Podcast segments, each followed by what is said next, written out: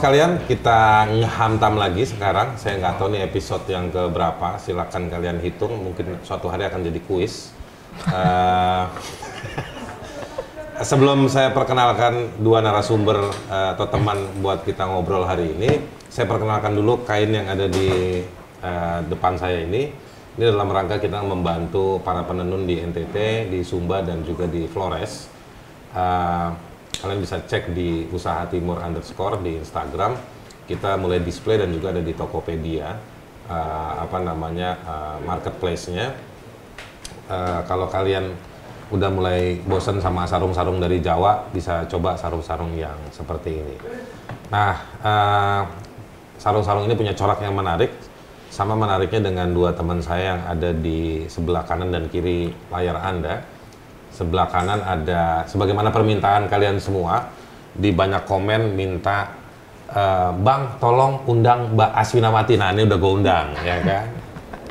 Ada juga komen yang bilang, Bang, tolong undang Mbak Aswinawati, ajak juga Bang Rifanli. Nah, Enggak, enggak, enggak, itu nggak ada, nggak ada. Yang satu nggak ada, nggak ada. Nah, Aswinawati eh, bukan cuma eh, apa demonstrasinya yang menggelegar yang videonya yang suka Anda lihat, tetapi juga Mbak Aswina- Mbak Aswinawati ini, saya manggilnya Aswin. Ini Aswinnya pakai F apa pakai V? FF. Pakai F. Nah, yang suka nulis pakai V itu salah. Biarin biarin Ya, aja kan? kali kasihan. Enggak, itu salah. Ya kan? Emang ada? Eh, ada, lu kan pernah nulis begitu. Jadi Asfinawati pakai F. Ya, Asvin kita biasanya manggilnya Asvin. Asvin ini punya banyak rekam jejak dalam bidang hukum dan hak asasi manusia.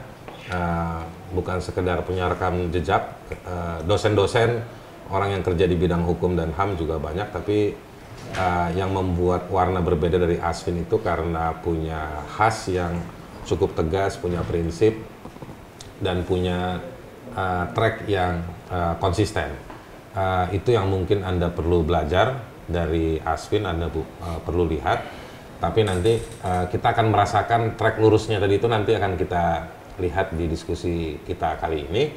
Nah sekarang saya mau ke Rifanli, uh, anak yang lahir dan besar di Kuitang, Senen. Iya kan? Lu lahir di Senen? Enggak, Jakarta Timur sih.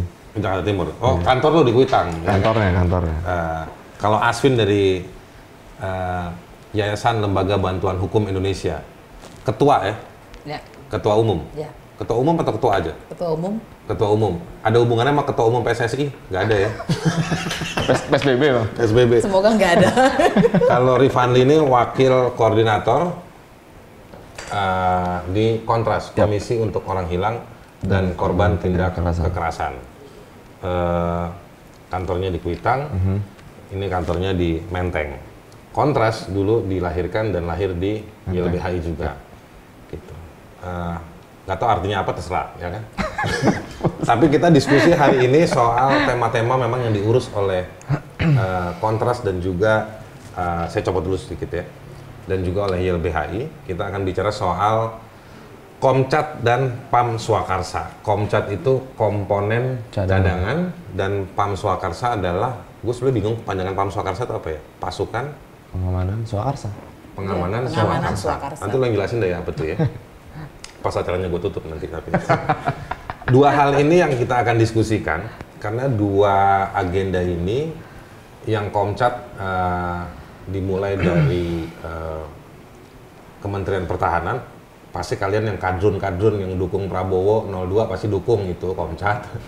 Kalau cebong-cebong yang dukung Jokowi pasti dukung Pam Swakarsa. Ya kan kira-kira begitu ya. Setuju ya? Setuju, Nah, setuju, setuju. Tapi sebetulnya dua hal ini punya karakter yang sama, yaitu kebijakan negara untuk memobilisasi masyarakat yang tujuannya katanya untuk pengamanan Pam Swakarsa, Komcat untuk pertahanan negara atau cinta pada negara.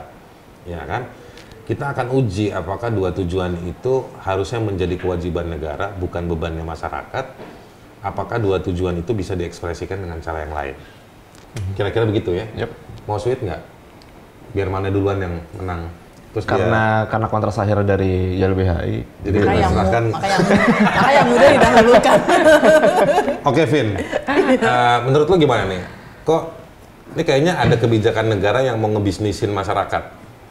Iya sebetulnya eh, ini eh, bias ya. Eh, bias pertama bias soal bahwa bela negara itu pasti ada kaitannya dengan militerisme Oke. atau militerisasi gitu ya, baris Iya. berbaris. Jadi ini kan ngebayangin ancamannya juga masih jadul banget Heeh. bahwa ja- eh, bahwa ancaman itu bisa dihadapi dengan orang yang ahli baris berbaris.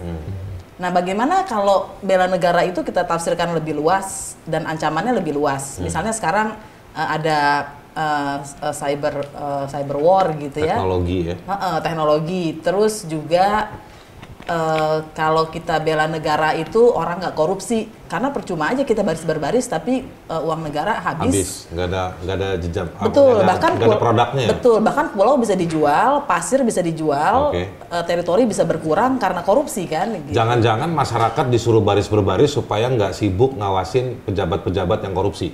Bisa nggak? Bisa, tapi begini, eh, kan eh, polisi dan tentara kan sekarang multifungsi ya. Hmm. Jadi mereka ngerjain pekerjaan yang lain selain keamanan dan pertahanan. Jadi Karena komisaris BUMN.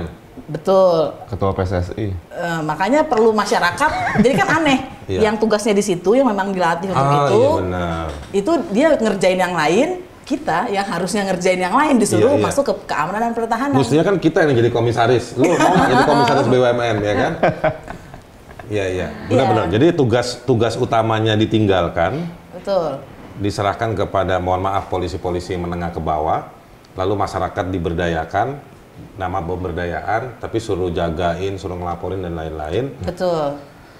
Malah ruang profesionalismenya warga sipil diambil oleh para pejabat-pejabat itu ya. Betul, dan, dan, dan jangan salah kalau misalnya dulu kan kalau kita baca aturan mobilisasi zaman tahun 80-an itu yang pensiun dikerahkan gitu ya, jadi komponen gitu. Kalau sekarang eh, di Pam Swakarsa itu sebenarnya ada ada tiga kan, Eh, Satpam, eh, kemudian eh, sa- satuan lingkungan yang kita anggap Swakarsa itu yang tugasnya nanti memata-matai warga juga, Oke. sama yang berbasis eh, dia dia sebut itu contohnya pecalang yang berbasis eh, Bu- etnis ah, ya adat. adat gitu. Nah, eh, ketika yang masuknya satpam yang ada uangnya, sekarang satpam itu ada tiga golongan. Yang paling top itu bisa dari pensiunan perwira tinggi Polri dan TNI. Jadi bayangkan ke- keahlian seperti apa yang dimiliki oleh eh, per- mantan perwira tinggi TNI.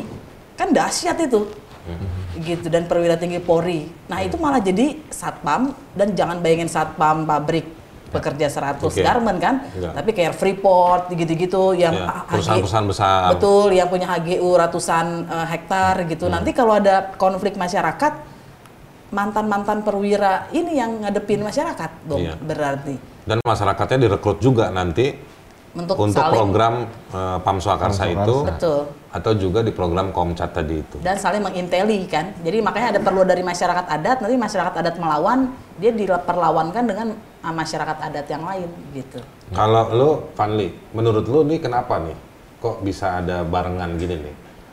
Sa- Memang kalau penjelasan yang secara formalnya, yang di media, juru bicara juru bicara dari semua institusi yang ada di belakang agenda-agenda ini bilang ya ini kan kebutuhan peraturan, turunan dari peraturan perundang-undangan. Tapi sebetulnya menurut lu nih apa nih? Satu, eh, ketidakpercaya dirian dari masing-masing instansi. Hmm. Jadi polisi harus harus mencari cara bagaimana bisa merangkul masyarakat ke bawah. Karena selama ini mereka Gagal gagal. karena brutalitas aparat, praktik penyiksaan dan lain sebagainya itu membuat eh, citra polisi buruk. Apalagi itu ter- kejadiannya berulang-ulang. Oke. Ada sekarang maksain aja nih kalau gitu gua rekrut aja deh. Iya, dengan cara yang tadi masuk via Satpam, Satkamling, eh, perangkat sosial atau kearifan lokal. Oke. Jadi membangun kepercayaan dari masyarakat melalui eh, perangkulan itulah. Karena dibina dan dikoordinasikan oleh aparat kepolisian. Jadi semua orang akan po- eh, pada akhirnya semua akan jadi polisi. Iya, bekerjanya seperti polisi. Jujur aja nih intermezzo. Lu pernah nggak kepikiran sebelum lu kuliah gitu, lu pernah mau jadi polisi? Gue nggak, eh, orang tua gue yang pengen. Orang tua lu? Iya. Dan akhirnya orang tua lu masuk polisi? Ah, enggak dong. Nggak mungkin. Enggak ya? Kesimpulannya salah tuh ya? Silogismenya salah itu. Nah, dan yang kalau kalau TNI eh, ini mungkin akan lebih mudah masuknya karena dia digaji Hmm. untuk menjadi komponen cadangan. Dia akan mungkin masuk ke mahasiswa-mahasiswa dan menjamin eh, mereka digaji ketika masa pembinaan atau penyegaran itu. Terus eh, komponen cadangan ini sendiri juga mengejar sektor-sektor pekerja yang mana kita nggak tahu pekerja informal ataukah pekerja formal. Nah kalau misalkan eh, sektor pekerja informal yang mana angkanya cukup banyak daripada pekerja formal Apalagi gara-gara COVID banyak yang layoff. Iya. Dan butuh dana tambahan, pasti akan mau nggak mau ikut gitu. Karena ada jaminannya di situ. Nah kalau sudah bergabung, meskipun dalihnya sifatnya sukarela, tapi ada sumpah. Apakah ini sumpahnya akan kontradiktif dengan makna dari sukarela itu untuk Oke. koncat? Sekarang ini gue mau nanya sama lo berdua nih. Ancaman perang atau ancaman pertahanan negara kita atau ancaman keamanan kita apa sih dan memang harus di, apa harus dijawab lewat ada mobilisasi orang untuk menjadi pam swakarsa, mobilisasi orang untuk cinta negara gitu. Menurut gue sih dari muka lo berdua sih kayaknya cukup mencintai negara ini gitu ya kan. Nah sebenarnya ancamannya seperti apa? Ya itu, kalau kita lihat negara Yang sebenarnya ya, yang sebenarnya Iya. ya. Yang sebenarnya pertama eh, korupsi. Karena Oke. karena korupsi eh, satelit kita bisa dijual ya kan. Dan mem- kita nggak bisa nggak mungkin juga mungkin mendapatkan satelit lagi karena Oke. udara angkasa udah penuh gitu. Dan itu kan sangat sangat itu mau dari sudut keamanan eh, ketaha- ke kedaulatan pangan kita dan segala macam eh, teknologi jadi penting sekali ya. Hmm. Eh, jadi korupsi itu posisi pertama. Karena korupsi juga seperti saya bilang tadi, pulau bisa dijual, Oke. pantai bisa dibeli oleh privat, Oke. dan dari pulau yang dijual dia bisa jadi pangkalan, misalnya pangkalan militer antara yang kita nggak tahu. Karena ada dosen-dosen di daerah timur yang pernah melakukan eh, pengaduan eh, tentang ini ya, eh, bahwa mereka eh, melihat eh, ada upaya me- merusak teritori dan itu jauh dari bela negara yang ada di PP ini ya.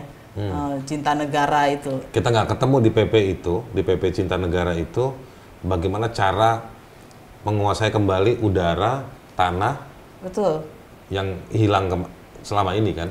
Nah, bet- betul. Nah, kalau komponen cadangan kan karena PP ini turun dari Undang-Undang Pengembangan Sumber Daya Nasional itu sebetulnya ada ancaman yang orang nggak banyak tahu. Kalau tanah kita dianggap masuk dalam komponen cadangan, terus kita nolak, kita bisa dikriminalkan. Oke. Nah, sedangkan eh, laporan dari berbagai eh, masyarakat gitu ke LBH eh, mengatakan sering kali tiba-tiba suatu objek tiba-tiba jadi objek vital negara, padahal mereka pikir apa objek vital negaranya gitu ya. Iya. Setelah diusut-usut, oh punya si ini gitu. Nah, jangan-jangan nanti juga bisa begitu. Oke. Eh, banyak penggusuran di kalau di kota gitu dibilang ini untuk eh, pemerintah. Ternyata setelah diusut-usut kok jadi hotel. Ternyata karena BUMN punya saham di hotel itu kan artinya kan menggusur rumah masyarakat atau hotel kan nggak penting-penting amat. Di sebelah Trisakti dulu ada sekolah tinggi hukum militer. Ya kita tahunya itu punya tentara kan, tahu jadi hotel bintang Nah. berbintang-bintang. Mungkin pindah kali bang ke Salemba. Ya pindah, tapi kan tanah itu gimana? Misalnya itu contoh Betul, aja, betul, contoh bener. aja. Ah, nggak usah dianggap serius. Iya ya kayak gitu. Nah jadi ini eh, sebetulnya yang paling penting itu koru- soal korupsi eh, yang itu bisa ke mana-mana, me- me- bisa merusak negara Eh, dan soal digital ya eh, banyak sekali laporan-laporan eh, bisa ada konflik sosial gara-gara eh, eh, Provokasi. Ya, teknologi Info. ya, teknologi. Nah, tapi kan kalau kita lihat tuh laporan ICW misalnya banyak banget uang digelontorkan uh, untuk influencer lah maupun untuk alatnya. Oke. Tapi apakah ada akuntabilitas? DPR pernah nanya gak? Polisi itu yang dibeli tuh teknologi apa, dipakai untuk siapa, kapan aja? Kan selama ini kan Komisi 3 ribut ya kepada KPK Ini gitu. ada yang penting, tapi terus lu, ntar gue mau nanya Iya, itu menyadap mi- minta akuntabilitas. Tapi eh, kita pernah nggak minta akuntabilitas? Kita ini masih wakil rakyat meminta akuntabilitas eh, teknologi penggunaannya eh, uang negara itu tentang eh, teknologi-teknologi yang dimiliki oleh berbagai kementerian. Hmm. Jadi gini, Vin. Jadi gue inget ya pas lo ngomong nih.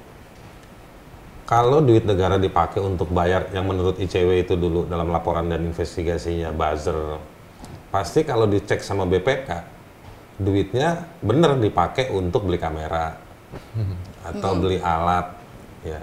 Tapi alat, kamera atau semua teknologi itu kan memproduksi informasi. Betul.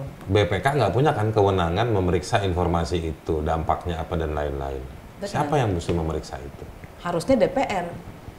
Oke, DPR yang ngesahin Minimal.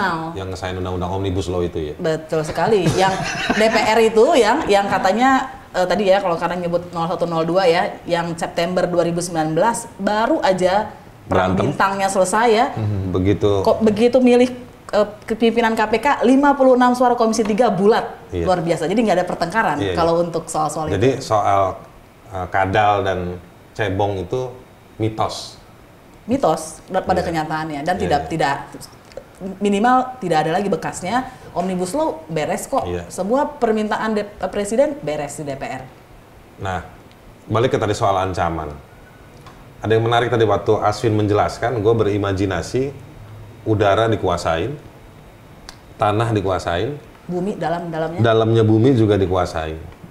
Mestinya itu yang negara susun bagaimana mempertahankan itu ya. betul Nah, bukan kemudian begitu bicara tanah, kekayaan dan lain-lain muncul adalah undang-undang omnibus yang untuk mengakses bagi swasta. Tapi masyarakatnya justru dikandangin ya. Ini kan istilahnya kan dikandangin, disuruh baris berbaris kayak begitu. Jadi bisa dibilang ini kayak semacam eh, salah konsep. Gimana kita mau mempertahankan negara kalau misalnya kita disuruh mencintai negara yang materi mencintai negaranya diatur oleh eh, jajarannya Prabowo Subianto yang belum mau datang dipanggil Komnas HAM itu. Begitu ya? Iya. Kontras. Ya. Betul, betul. Dia nggak akan mau kayak dipanggil bang. Sebenarnya kalau kalian mau tahu, gini gini nih, eh, ini problematika juga kan. Mhm. Lu sebagai kontras harus bicara nih, ya kan? Dan lu panggil dulu pendahulu-pendahulu kontras tuh, lu suruh panggil. Berarti gue manggil lu dong. pertanggungjawaban. Bagaimana mungkin orang yang tidak mau bertanggung jawab pada pelanggaran HAM yang dia pernah perbuat, membuat satu kebijakan itu kan Ya. nggak bisa kan kayak gitu, nggak boleh kan harusnya teorinya. Ya, tadi yang dibilang Bang Haris juga di awal eh, soal kolaborasi atas bawah. Misalkan kalau di atas itu kadal dan eh, cebong nggak ada, berarti di bawah juga kemungkinan akan sama. Ya Pam Swakarsa dan Komcat mungkin nggak akan ada bedanya nanti. Oke. Misalkan kalau tadi Mbak Asvin eh, bilang eh, apa sumber daya alam itu juga bagian dari komponen cadangan nanti ke depannya, eh, berarti yang jaga kemungkinan bisa-bisa Pam Swakarsa. Hmm. Gitu. Jadi Tapi di kolaborasi atas lapangan, bawah di lapangan, jalan. di laporan-laporannya kontras sama LBH ketemu nggak soal bagaimana si para pengusaha-pengusaha itu mempertahankan atau merebut atau apa pun namanya mengambil keuntungan kekayaan-kekayaan alam itu dengan memobilisasi orang. Dulu gue inget kontras sama LBH Jakarta waktu Aswin jadi direktur LBH Jakarta kita pernah riset soal mobilisasi massa untuk pilkada-pilkada dengan isu kebebasan apa beragama menyerang kelompok-kelompok minoritas kan dulu. betul jadi ketemu ketemu jadi misalnya kalau kita lihat laporan HAM YLBHI eh, 2020 paling banyak aktornya adalah kolaborasi antara aktor negara dengan eh, milisi, ormas ya. ya gitu-gitu. Jadi itu menarik banget kita kaget juga. Oh, yang paling banyak eh, bukan eh, eh, bukan ini, bukan apa namanya? bukan hanya aktor negara. Tentu saja datanya beda-beda ya. Kalau Oke. kalau soal terkait eh, peradilan ya pasti negara kan karena dia aktor tunggal di situ. Tapi kalau untuk yang kekerasan itu banyak kolaborasi. Oke. Dan ketika mereka melakukan kekerasan atau kejahatan sebagai bagian dari kolaborasi, ada nggak yang efektif dihukum? Kasus Salim Kancil misalnya. Betul. Salim Kancil itu bukan aktor negara yang membunuh Salim Kancil. Ya, betul. Justru si preman-preman itu kan, yang sebetulnya punya relasi dengan pebisnis-pebisnis. Yang dihukum satu orang doang ya. Iya, cuma ininya, cuma pelaku lapangan. Pelaku Padahal lapangan. kalau lihat konteksnya ngapain ini orang ngebunuh Salim Kancil ya karena Salim Kancil lagi masalahin eh, tambang, Tambang gitu kan. Heeh. Dan sekarang kan eh, daerahnya banjir-banjir gara-gara apa pertambangan tersebut. Ya, katanya tambah parah ya juga Tambah sekarang parah. prakteknya. Iya. Oke, sekarang gua mau ajak diskusi begini nih. Eh, itu dari level kebijakan. Sekarang pengalaman kita, ya oke di, da- di di di latar belakang atau sejarah kita dulu ada cikal bakal atau bukan cikal bakal, memang ada kelompok-kelompok preman yang dulu mempertahankan republik ini kan, gitu. Dan itu kemudian di zaman Orde Baru di Bina. dibina gitu. Nah sekarang ini dilegalisasi lewat Komcat atau lewat lewat Pam Swakarsa gitu. Dulu sebetulnya gimana? Eh, kita punya konflik Aceh, Timor Leste, eh, Poso, Ambon, itu ada mobilisasi kan dulu kan begitu kan. Nanti gue mau nanya sama lu soal 98, tapi gue mau nanya dulu Mbak Asvin di kemarin-kemarin ini mobilisasinya seperti apa itu? Iya, jadi eh, per- ya pertama satpam, terus memecah eh, warga lokal eh, itu masih terus terjadi ya. Eh, jadi begitu ada berbasis eh, apa tadi eh, lok- ber- berbasis adat itu ya, Perangkat kearifan sosial, lokal. ya. Itu itu seakan-akan mengakomodir masyarakat adat tapi sesungguhnya bisa kita lihat sebagai pecah belah juga kan. Eh, gitu. Eh, terus eh, ormas. Nah, ormas ini menarik waktu Omnibus Law polisi mengumpulkan eh, sempat mengumpulkan ormas-ormas untuk meminta mereka ikut menangani aksi-aksi menolak omnibus Oh, law. disuruh Di ngadepin masa mahasiswa. Nah, yang menarik kan iya. sebetulnya per- eh, Perpu Ormas dan Undang-Undang Ormas ngakunya dulu ini adalah untuk menghentikan ormas berperilaku seperti penegak hukum. Tapi mengundang mereka untuk bersama-sama polisi menangani aksi itu kan seperti penegak hukum. Iya, Jadi iya. negara ini atau lebih tepat pemerintah ini sebetulnya cuma eh, yang menguntungkan dia saja. Kalau dia lagi diuntungkan, ormasnya dibesarin, dibina. Kalau melakukan kekerasan nggak pernah ditangkap. Tapi begitu dia udah nggak diperlukan atau mengganggu, dibubarkan gitu ya. Lu mau nggak ngejawab kalau gua kasih pertanyaan? Kenapa sih ada orang-orang di negeri ini mau? Mereka kan juga sadar. Ya mungkin sebagian ada yang mabok, sebagian ada yang mungkin karena gue dapat seragam, ya kan? Ah, tapi Kebutuhan kali bang. tapi juga sebagian eh, dalam struktur ormas itu atau struktur eh, kelompok-kelompok tertentu itu milisi itu atau paramiliter atau apalah itu kan juga sadar apa yang lu temukan apa keuntungan-keuntungan yang mereka dapat Nah, menurut nanti mungkin Rifan juga banyak temuan, tapi menurut gua nggak nggak nggak tunggal jawabannya ya. Jadi kalau kita melihat eh, suatu ormas, akhirnya gue belajar kita nggak bisa menstigma seluruh bagian dari mereka. Jadi ada bagian intinya memang yang yang paham, yang memanfaatkan itu untuk kepentingan politiknya mereka sendiri, Hmm. untuk Atau uang, bisnis. bisnis. Tapi ada lingkar-lingkar luar yang betul-betul percaya dia melakukan ini demi kebaikan, gitu ya. Yang eh, dan orang-orang seperti ini eh, seharusnya nggak diperlakukan sama dengan yang si eh, intinya. Mereka justru sebetulnya masyarakat yang mau berbuat baik, cuma mereka nggak tahu aja dikadalin gitu kan. Oke. Nah, eh, tapi ada juga orang yang terpaksa gitu. Misalnya dia nggak punya uang, kalau dia nggak ikut ini, dia nggak punya mak- nggak bisa makan sama Iya. sekali. Anaknya mati mau bagaimana?